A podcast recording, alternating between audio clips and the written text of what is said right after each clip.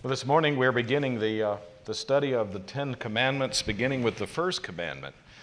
And the most amazing thing about this week is how, as I was going through this commandment, I did not want to study this commandment. Because the more I studied it, the more I recognized how God was placing upon me a burden that I could not in myself continue to keep.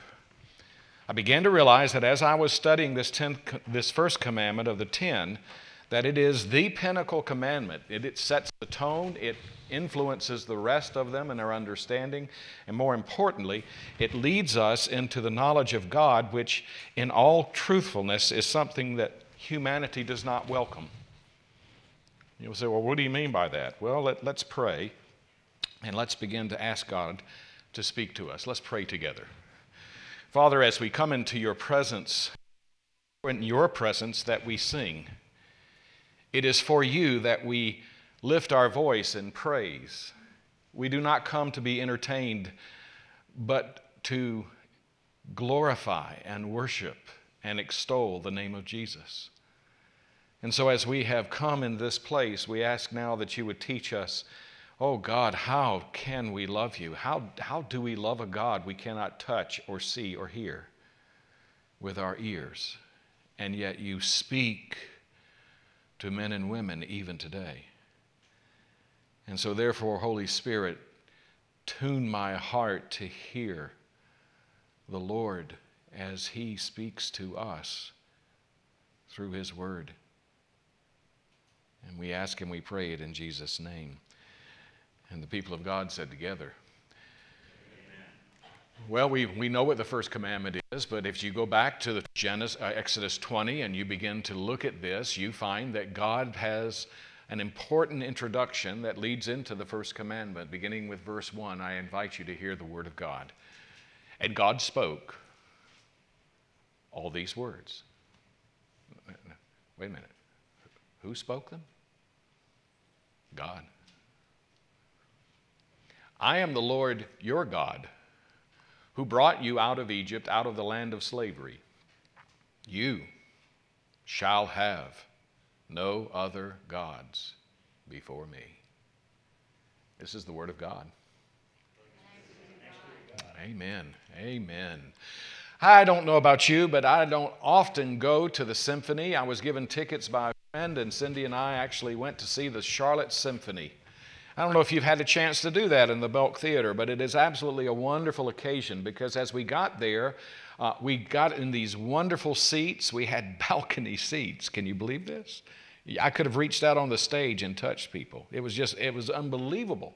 I don't think I'll ever have any experience like that again in my life. But there I was, standing or sitting in a box seat, almost being able to hand a cheeseburger to the, to the orchestra as they, were, as they were coming on stage. And as they came on stage, they started to unpack their instruments. And then I thought, oh boy, here comes the fun.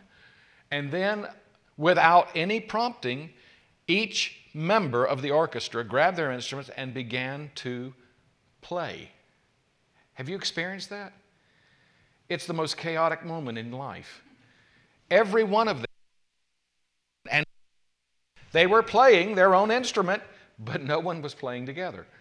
So it just sounded like, well, I guess you would call it modern art. It just sounded modern. And as you sat there listening to it, the whole thing that went through your mind was, we, we got seats for this. And then, amazingly, at the right time and at the right moment, every one of those musicians stood while a single individual director walked onto the stage and people in the audience began to clap, obviously being relieved that somebody was going to stop that music. And as he took a bow and turned to the orchestra, they were seated once again, grabbing their instruments, attentively looking at him. And then he raised his arms and single handedly led that rowdy bunch of noisemakers into the most sublime, beautiful music I have ever heard. I thought long and hard about that. If you were to put a picture to the first commandment, that would be the picture that I think might fit the best. Because when we look at our world and we see the chaotic lifestyle that our nation is in, we see the confusion and, and unhappiness that we go through in our own lives, we begin to think there's got to be something better. And as we go into the Ten Commandments, one of the things that God does as He begins to reveal to us not how our lives should be, but who He is. And as we come to know Him and know who our God is, our life begins to begin, or I should say, I should say that our life begins to sound sweeter and our lives begin to become richer, but only because we know who God is. When you and I begin to look at this passage and we look at what God says, you shall have no other gods, there's an important background here. And the obvious question is these are God's people. They've been in Egypt in slavery. Remember, they got there because Joseph had rescued them from famine in the end of Genesis. He had brought them there. He was the one who provided, and God provided through Joseph to, to feed his people and preserve them through a tremendous, difficult period of life, much like the, the time we're going through with this pandemic, that God did things to preserve his people. So, why would God, after taking them out of Egypt, have to remind them who he is? Why would he have to do that? And the obvious answer is because, first and foremost, that they were brought into Egypt, they came willingly, but while they were there, they were living in the most powerful nation at that time, and they were being ruled by one man named a Pharaoh who actually believed he was a god. And not only that, while they were there, they were thrown into slavery because they had grown in population so great that the Egyptians feared them.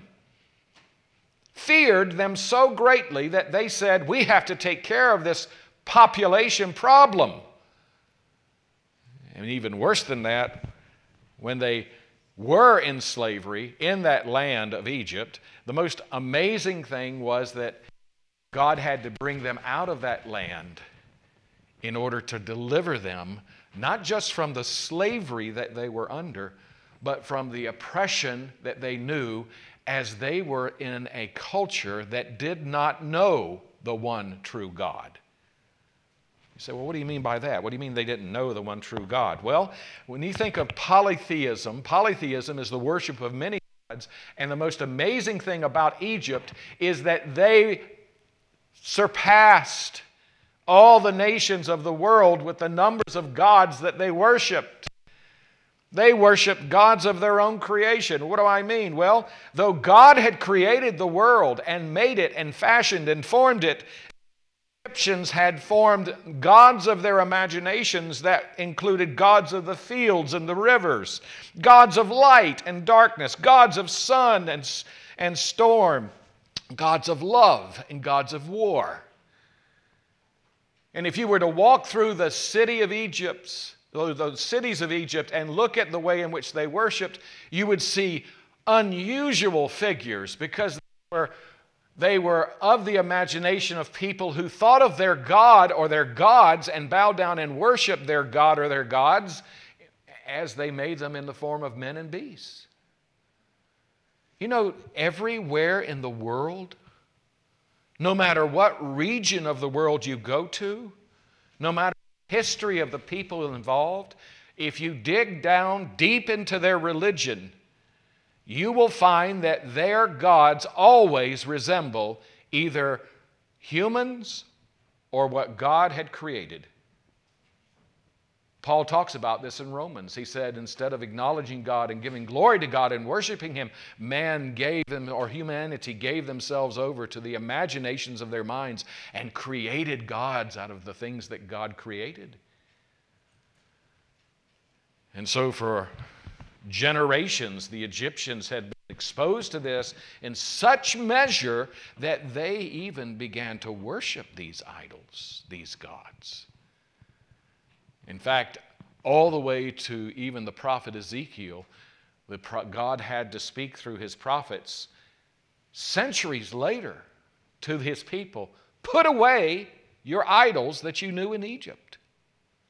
You mean they still held on to them? Oh, yes. You see, the real problem with our understanding of God is we, we find God such a mystery and He's so great and so powerful. He's an almighty knows and sees and is able to do all His holy will. We're uncomfortable with that kind of God. We need a God that we can control. We need a God that we can somehow manipulate and ask Him to do our will, not Thy will be done. And so, as these people came out of Egypt and were being delivered, they weren't just being delivered from slavery, they were delivered from an oppression of false belief, of lies that they had held on to about who God is. And so God took his stand and he stood against these gods of the Egyptians and he gave directive to a people that they were to stand against every false deity, past, present, and future. I don't know about you, but I, I, think that's a real learning exercise, isn't it? One of the things we do learn is what doesn't work, and then when we find what works, we're real happy. What was it Edison said? He said, after they failed in the attempt to create the light bulb, and his assistants threw up their hands in exasperations. And he said to Edison, Well, we've tried a thousand things. And Edison said, Yes, and we know a thousand things that don't work. Let's find the thing that does. Well, interestingly enough, when God put down his finger for the Israelites to remember that he is God, and he said, You shall have no other gods, he was putting down not just a criteria for the people of Israel, humanity as a whole that there is one God, the one true God. And he told the Egyptians, You are to understand that you are to make me your God. Well, why would he say that? Because still in the world there were others throughout the world that bowed down and worshiped to idols, but even more, they did not make the Lord their God, their God, our God. The most amazing question then becomes today in our culture how can we be so narrow minded as Christians to say that our God is the one true God? How or what gives God the permission, the God of Abraham, Isaac, and Jacob, the right to make this kind of demand? And the answer is pretty obvious, isn't it? He is God. He's the creator of heaven and earth. He's the one who's sovereign over all things. And because of that, you and I have to begin to dig into that truth that if God's command is based on what He is, and who, uh, God's command of having no other gods is based upon two principles that is, who He is and what He has done. Who He is and what He has done. Well, well, who is He? Well, we've talked about already that He's the God who's sovereign and created the world and all that's in it, the sun and the moon and the stars. We know this from his revelation that he is the one who made them, not these gods of Egypt. And that more importantly, this God shows his glory by when those plagues that were put upon the Egyptians. You remember the 10 plagues? They were actually battles that God was waging upon the thought of the idols in Egypt. And every one of those plagues showed the Egyptians how their gods were futile, impotent, unable to save. God was displaying his glory to Pharaoh and said, Let my people go. What's the song by You don't pull on Superman's cape. You don't spit into the wind. Yeah, and you don't mess around with Jim. Yeah, yeah. You don't mess around with God. Now, here's the problem we do. You do. Say, I haven't, I haven't messed around with God. Do you acknowledge Him as the Lord, the sovereign of heaven and earth? The only true God? You see, in our day, we, we want to massage that in such a way that we want to say, well, there, there are people who are sincere. They worship sincerely their God. Well, let me tell you, that's a very dangerous place to go because the minute you say that, you're giving legitimacy to the God they worship. And let me, Let me just remind you our God, our God is the Father of our Lord Jesus Christ. Mm. The second thing that's important about God, who, who has based his commandment to us that he, sh- he says we should have no other gods, is not only who he is, it's what he's done. God alone redeems and saves his people. God alone redeems and saves his people. I, I hard how to use this illustration this morning, and I don't want to offend anyone who any branch of, of faith or religion apart from Christianity. But let me ask you, what religions bring redemption and salvation? When you talk to the Muslim and you ask him, How do you know when you're saved? They say, When you have done enough. And when you say, Well, how much is that? And they simply answer, When it's enough. That kind of, that kind of expression in God led people to behead others. It led people to to drive planes into towers in New York. That kind of belief in that kind of God is a belief that says if you do not repent, you die at my hand. Now, please don't misunderstand me. I am not in any way telling you that Muslims are wicked, evil people, that you cannot trust them or love them or be around them. I am not saying that. But what I am saying is what the Quran teaches about God is not about the one true God. Why is that? They're sincere, they care, they can even be loving. Well, ultimately, it goes back to this commandment You shall have no other gods before me.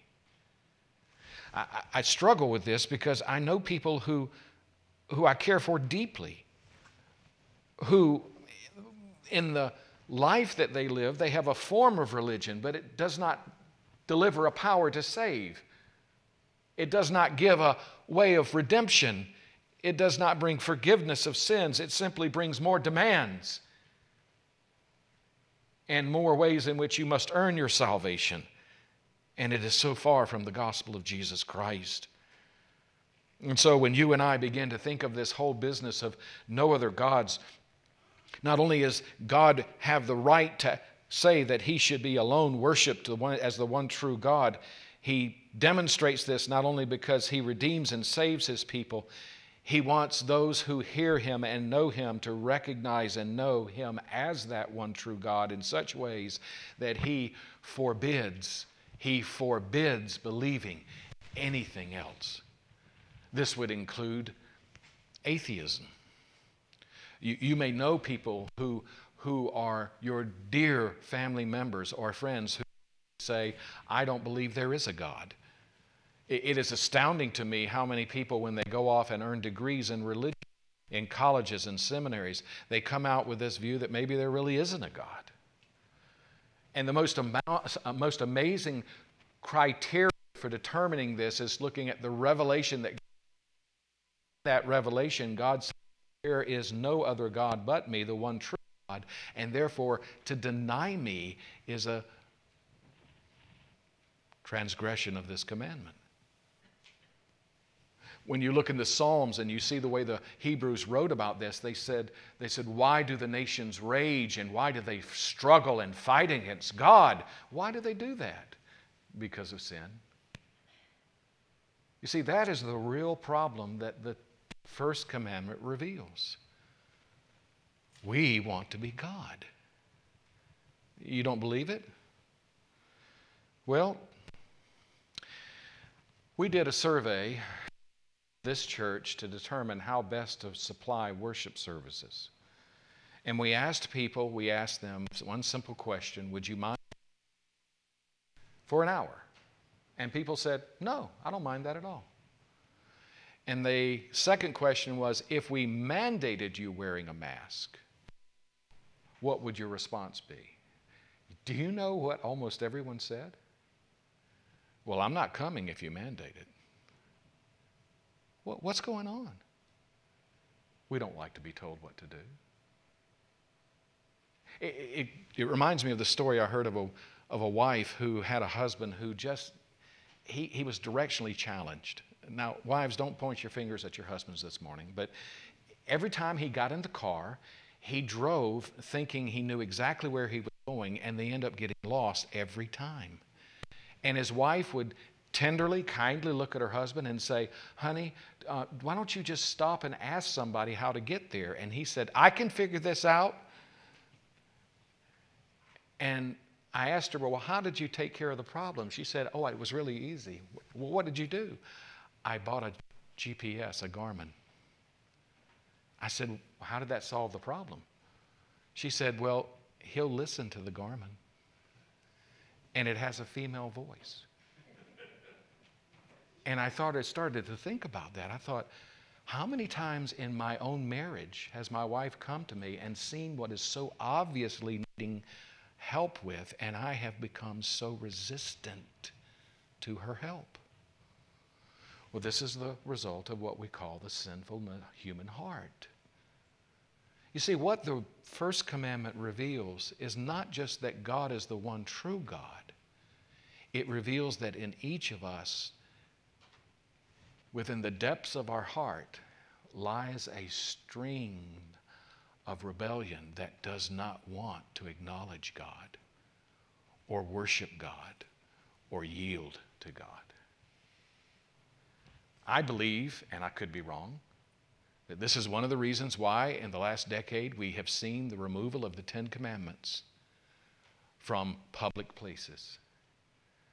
Because when you display the public to the public the Ten Commandments, it is a reminder of this one truth that there is one true God.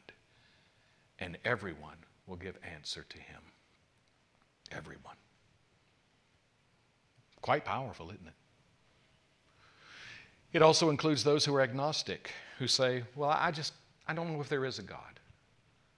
Well, the heavens declare the glory of God. The fool says in his heart, There is no God.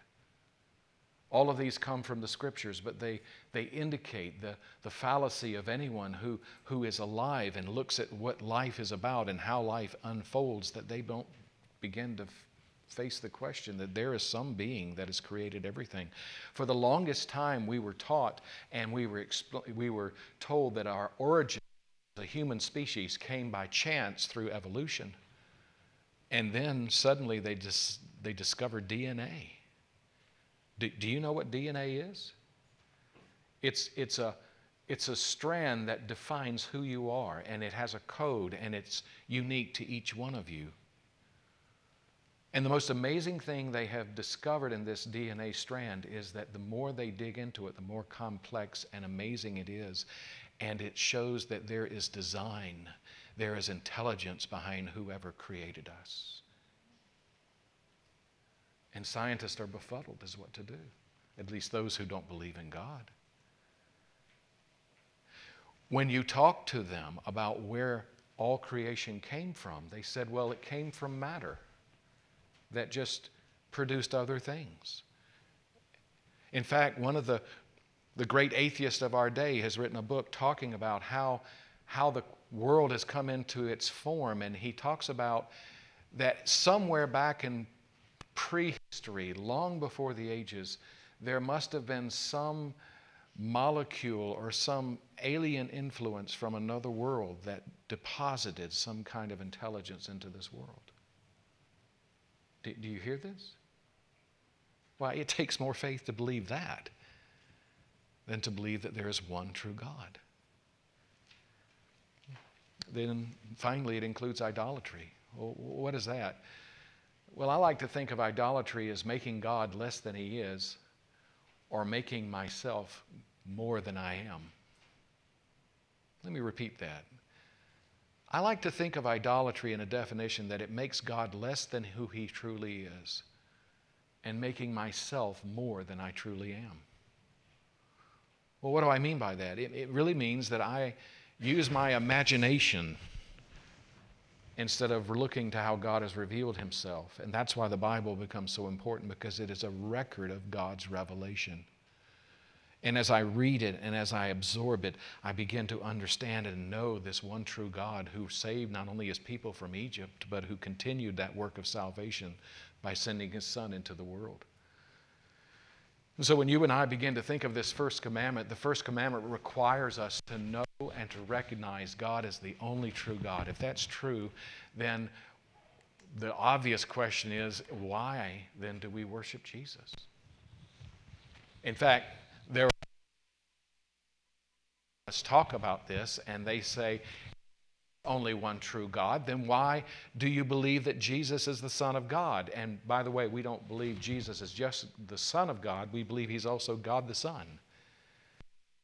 So the answer to that really is the scriptures, and as you look, you'll find passages like this from Colossians 1 19 through 20. Paul says, For God, the one true God, was pleased to have all dwell in him, meaning Jesus. And through Jesus, to reconcile to himself all things, whether things on earth or things in heaven, by making peace through his blood shed on the cross. Do you hear that? And so when I talk to a, a Mormon who in a God, he doesn't believe in the God who is the Father of our Lord Jesus Christ in the way you and I think of it. He believes that Jesus and Satan were brothers and both sons of God. And Jesus has simply come into the world to show us how to get to God through our works, through living a good life. This is not who God is. He's not the one true God being represented. And so the New Testament over and over again begins to reveal that this one true God is first able to claim that because of who he is, the creator of heaven and earth of all things, visible and invisible. And secondly, because He's the God who redeems and saves. This is the one true God. And this is the God we are to know and acknowledge.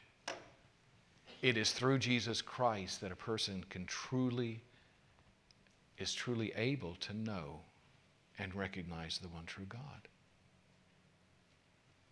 When we were at yesterday, they were examining the pastor. And in that examination, they asked a very simple question, but it is profound in its, its meaning.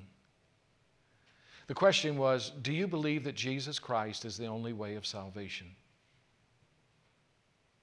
Why do we ask that question? Surely we must know that, right? No, within the church today, my friends, there are many who are who are compromising the knowledge of the real God by suggesting there may be other ways to find forgiveness for our sins and to be redeemed from the hellishness of this world. When these men answered the question, you could tell in their hearts and their minds that they were convinced of it. The other question that went through my mind was a question that elders and deacons have to answer when they're ordained. Will you uphold the gospel and its truths even in the threat of losing your own life?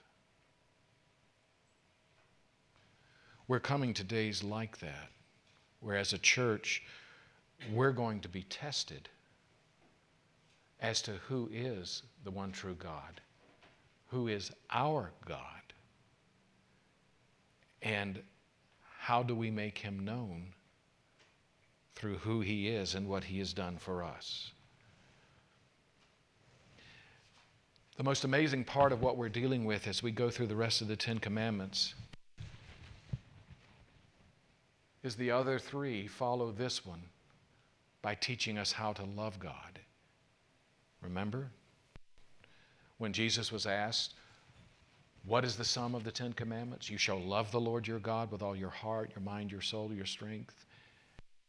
And as like it, you shall love your neighbor as yourself. The first four commandments teach us how to love God.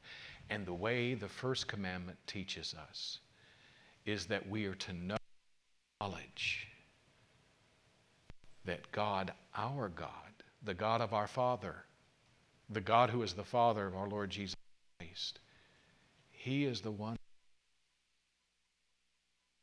writes in Romans, For I am not ashamed of that gospel, for it is the power of God given unto men and women whereby we must be saved.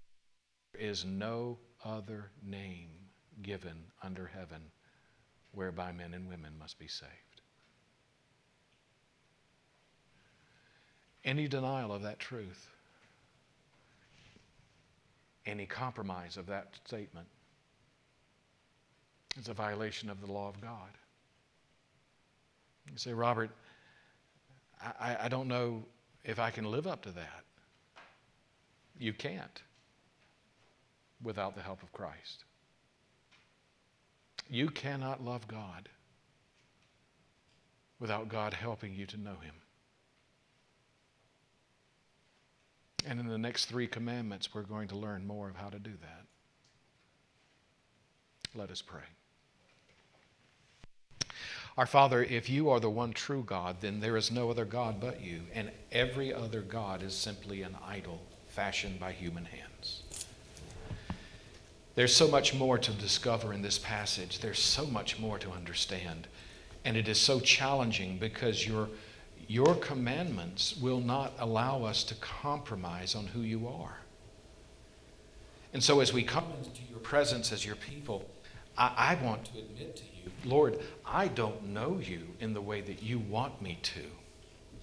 I, I am incapable of knowing you without your help. And therefore, how grateful we are that you have answered that need through sending Christ into the world.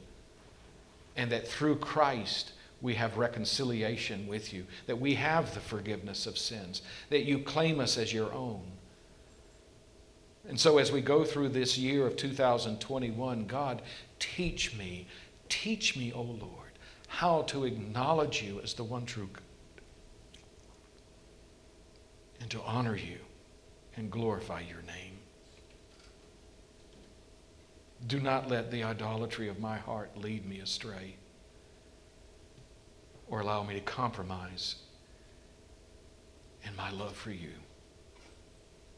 We ask and pray this in Jesus' name. And the people of God said together,